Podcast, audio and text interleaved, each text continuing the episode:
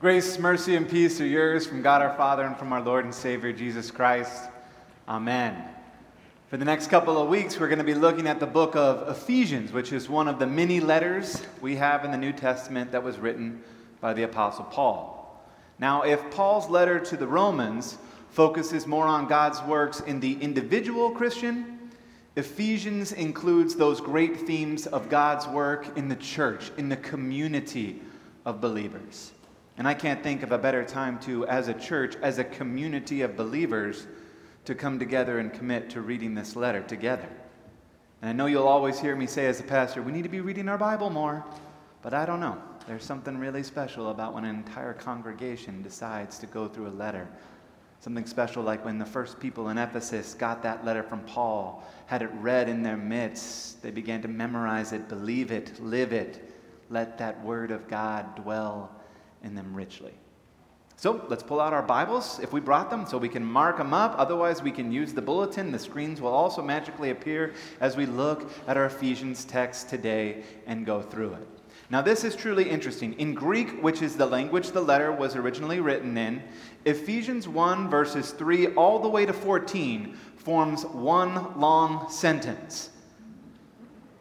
Almost as if this is Paul's overture of some grand opera. He is setting the tone for all the melodies that will follow in his letter. But friends, as a former 6th grade /8th grade language arts teacher, I can tell you I've seen sentences like this before, and they are difficult to dissect. So what I'm going to try to do is take us through this, because Paul is telling us all about this God-created, Christ-saved, Spirit-blessed world into which we have been born into and are right now growing up in.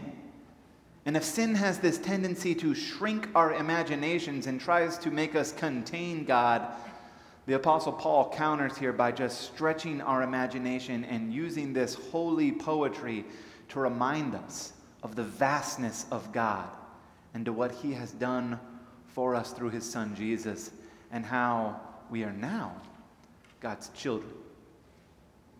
This text is lofty, it's poetic, but it also at the same time is very real and matters each and every day. Language that challenges us to be more, but also meets us right where we at, is so, so good. And there are a ton of verbs in this one sentence. And I may not get to them all, because, I've only got an allotted time of, what does Pastor Tim say, 47 minutes, something like that? I don't know. But we're going to look at a few of them because they show us truly what God has done for us. So Mr. Hector's got it up, and here we go. Praise be to the God and Father of our Lord Jesus Christ, who has blessed us in the heavenly realms with every spiritual blessing in Christ. That praise here at the beginning of this is also maybe better translated as, blessed be the God and Father of our Lord Jesus Christ, who has blessed us. Spurgeon said that we are not sitting here groaning and crying and worrying and questioning and trying to get our own salvation. God has blessed us and given it to us. It's plain and simple. And on account of this, Paul is going to direct our worship and our praise to the God who has given us everything, who has blessed us first. There is a reason Mr. Geber chose for us songs that are full of joy and how it is well with our soul, because of everything that God has done for us. And I love how Paul points us immediately to the heavenly blessings, the spiritual blessings. Spiritual blessings far outweigh material blessings. And heavenly blessings are higher, better, and more secure than any earthly blessing we have here. Now, we give thanks for our material blessings and our earthly blessings. They're more than we deserve, surely. But our thanks for spiritual blessings, how often are we thankful for those? Those need to be at the forefront of our minds. Because a new heart is certainly better than a new car. To feed on Christ is better than all the bacon and eggs we can eat. I'm sorry, Ron Swanson, it's true. To be an heir of God is better than being a member of the most famous family on earth. To have God as our portion, to have Him preparing a place for us, is infinitely more blessed than owning a home even in our current market. And we are not only blessed, but if you keep going, though, we are chosen. Chosen by God before we have done anything or have been anything for God. So certain is it that we are known and loved and seen by him that before the foundation of the world, he chose you and I. Whenever we struggle with that feeling of, am I really good enough? Does anybody really care about me? Friends, come back to this Ephesians text. Because you did not get picked because there was nobody else, or you were just randomly selected. You were chosen because you are loved. You were chosen because your name is known and written in the book of life. The very creator of earth knows you and sees you. And not only does he choose you, but he gives you this purpose to be holy and blameless in his sight in love. And in your shortcomings has covered you, made you holy and blameless by Christ's works on the cross.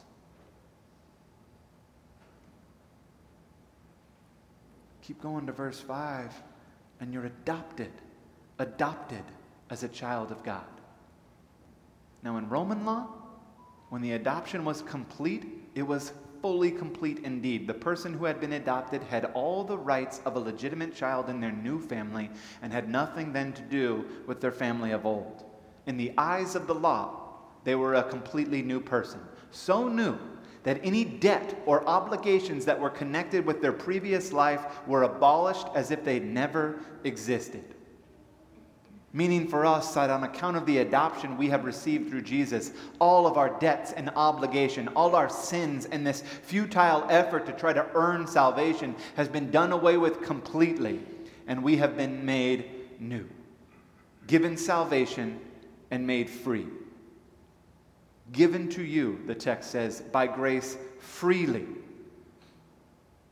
to be accepted by the Father in the same way that he looks and sees and accepts Jesus. For those of you keeping score, we are 3 verses in, and you already have been blessed. You have been chosen. You have a purpose. You have been adopted. You have been given forgiveness. You are loved. You are accepted. And that's 3 verses in. It's overwhelming. Paul's not choosing random verbs because he likes verbs. He's not trying to hit a word count for the essay.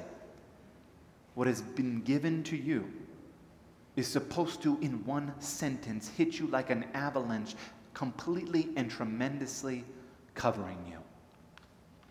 7-8 says, in him we have redemption through his blood, the forgiveness of sins in accordance with the riches of God's grace that he lavished on us with all wisdom and understanding. That him, of course, being Jesus. For we know and we confess that there is no possible redemption outside of Jesus Christ. But if you will remember, redemption always implies that a price is being paid for the freedom that is purchased. Jesus did not redeem us by his sinless life, though he lived without sin. Jesus did not redeem us by his moral example, but only by his death in our place, by his blood. Not through his power, through his blood. Not through his love, but through his blood. And through his blood, we do not receive some salvation. Just enough to get us started, and then you're kind of on your way. Or once you hit this spot, then you get it. It is a full covering that is lavished on us, all because of God's grace. And you might look and say, that sounds a little bit foolish to give so much without requiring something in return, especially to guilty sinners. But our God knows this and understands this, and in wisdom has done that. On account of the fullness of Jesus, we have received grace in place of grace already given, and that is God's wisdom.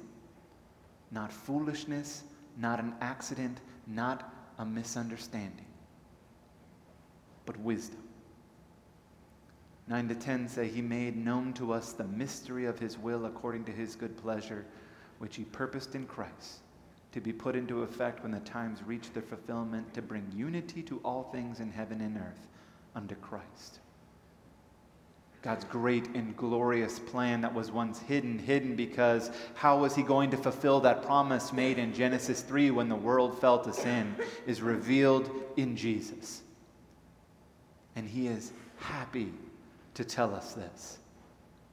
Even though he's been telling us and pointing us all along at the right time through the life and death of resurrection of Jesus Christ, it is now known fully and completely. We no longer have to be like Michael Scott, who loves inside jokes and hopes to be a part of one day. We know we're on the inside.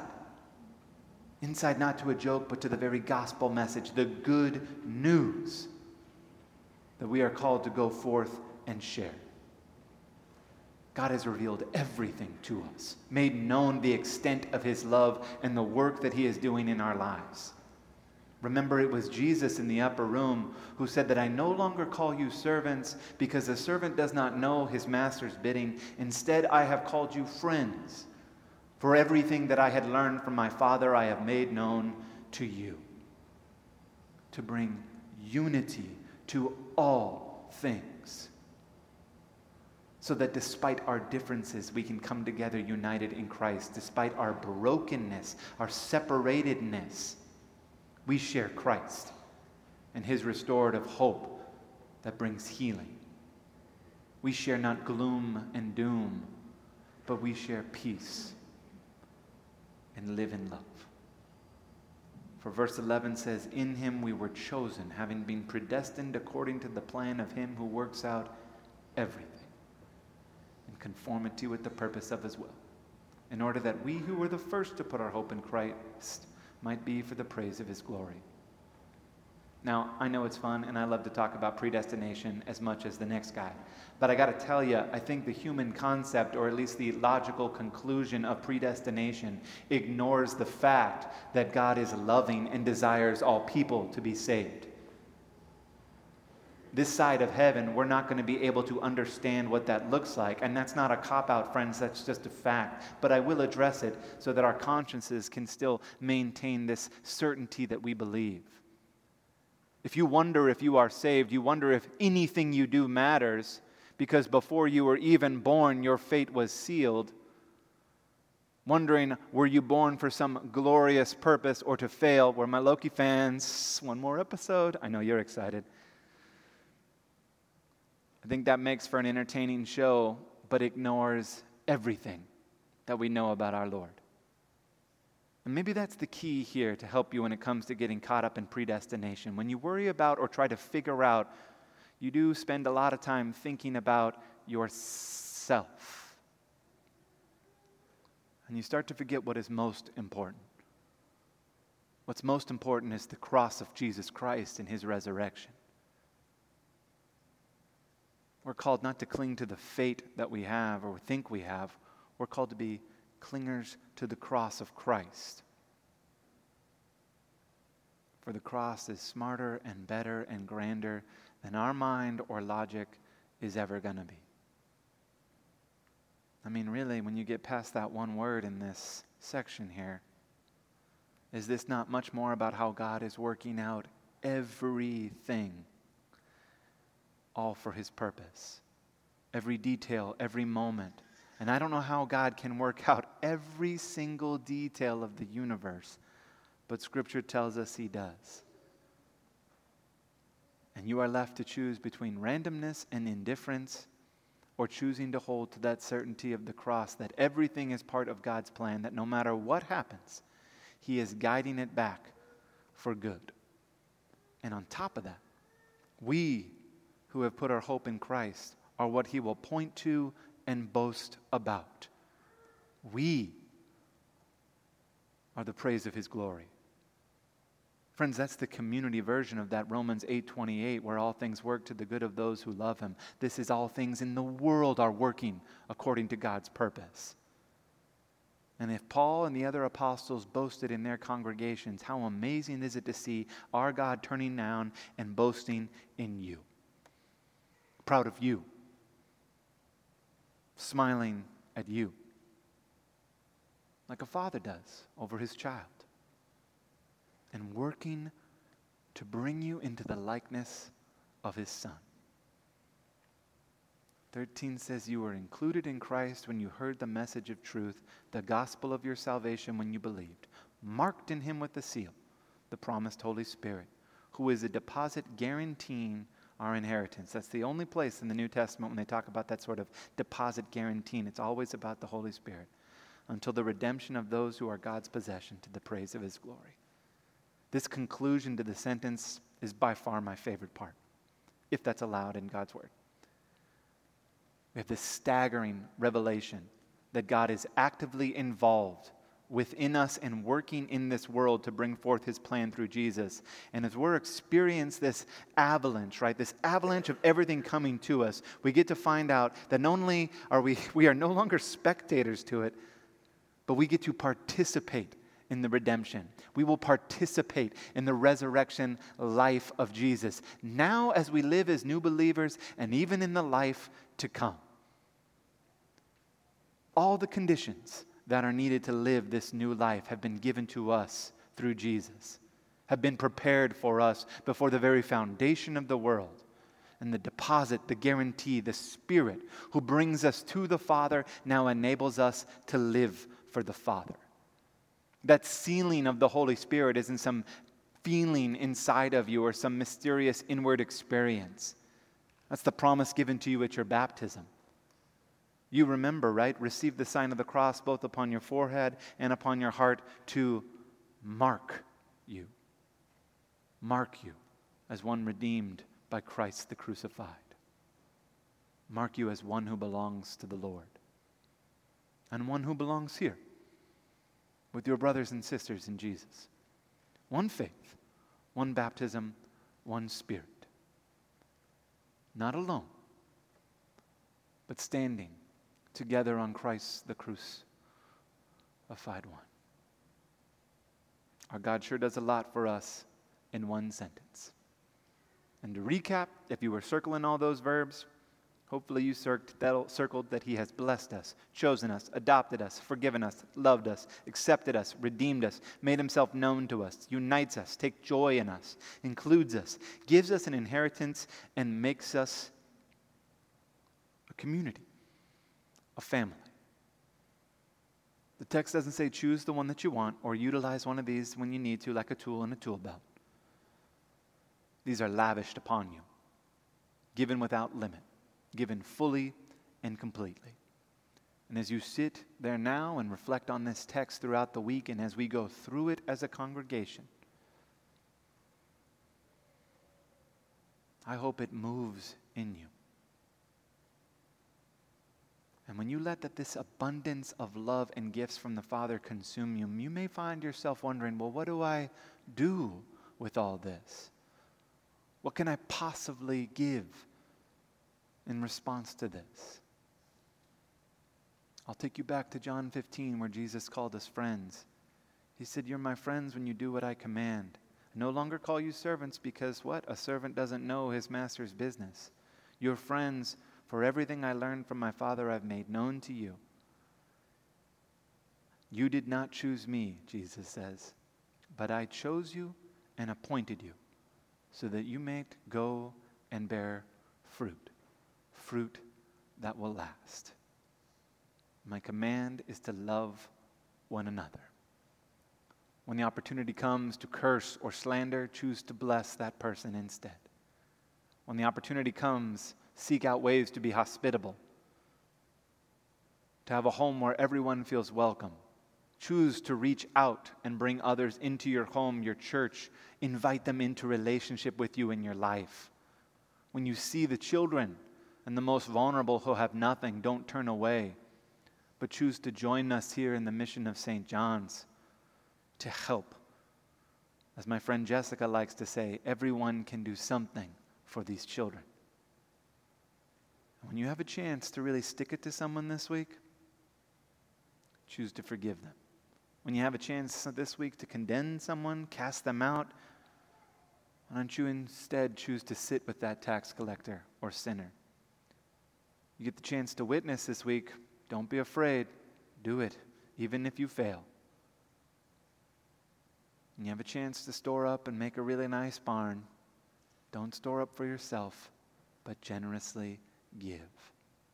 and take joy in your lot in life wherever you are, because there's only one of you, and your God sees you and loves you. Now is the time. No better place to be than right here in this community as we are connecting, growing, and sharing together. So if you haven't found that way to get involved with your church, come and worship with us each week. Come and serve alongside us. And spend some time in God's Word with us as we look at this wonderful letter to the Ephesians.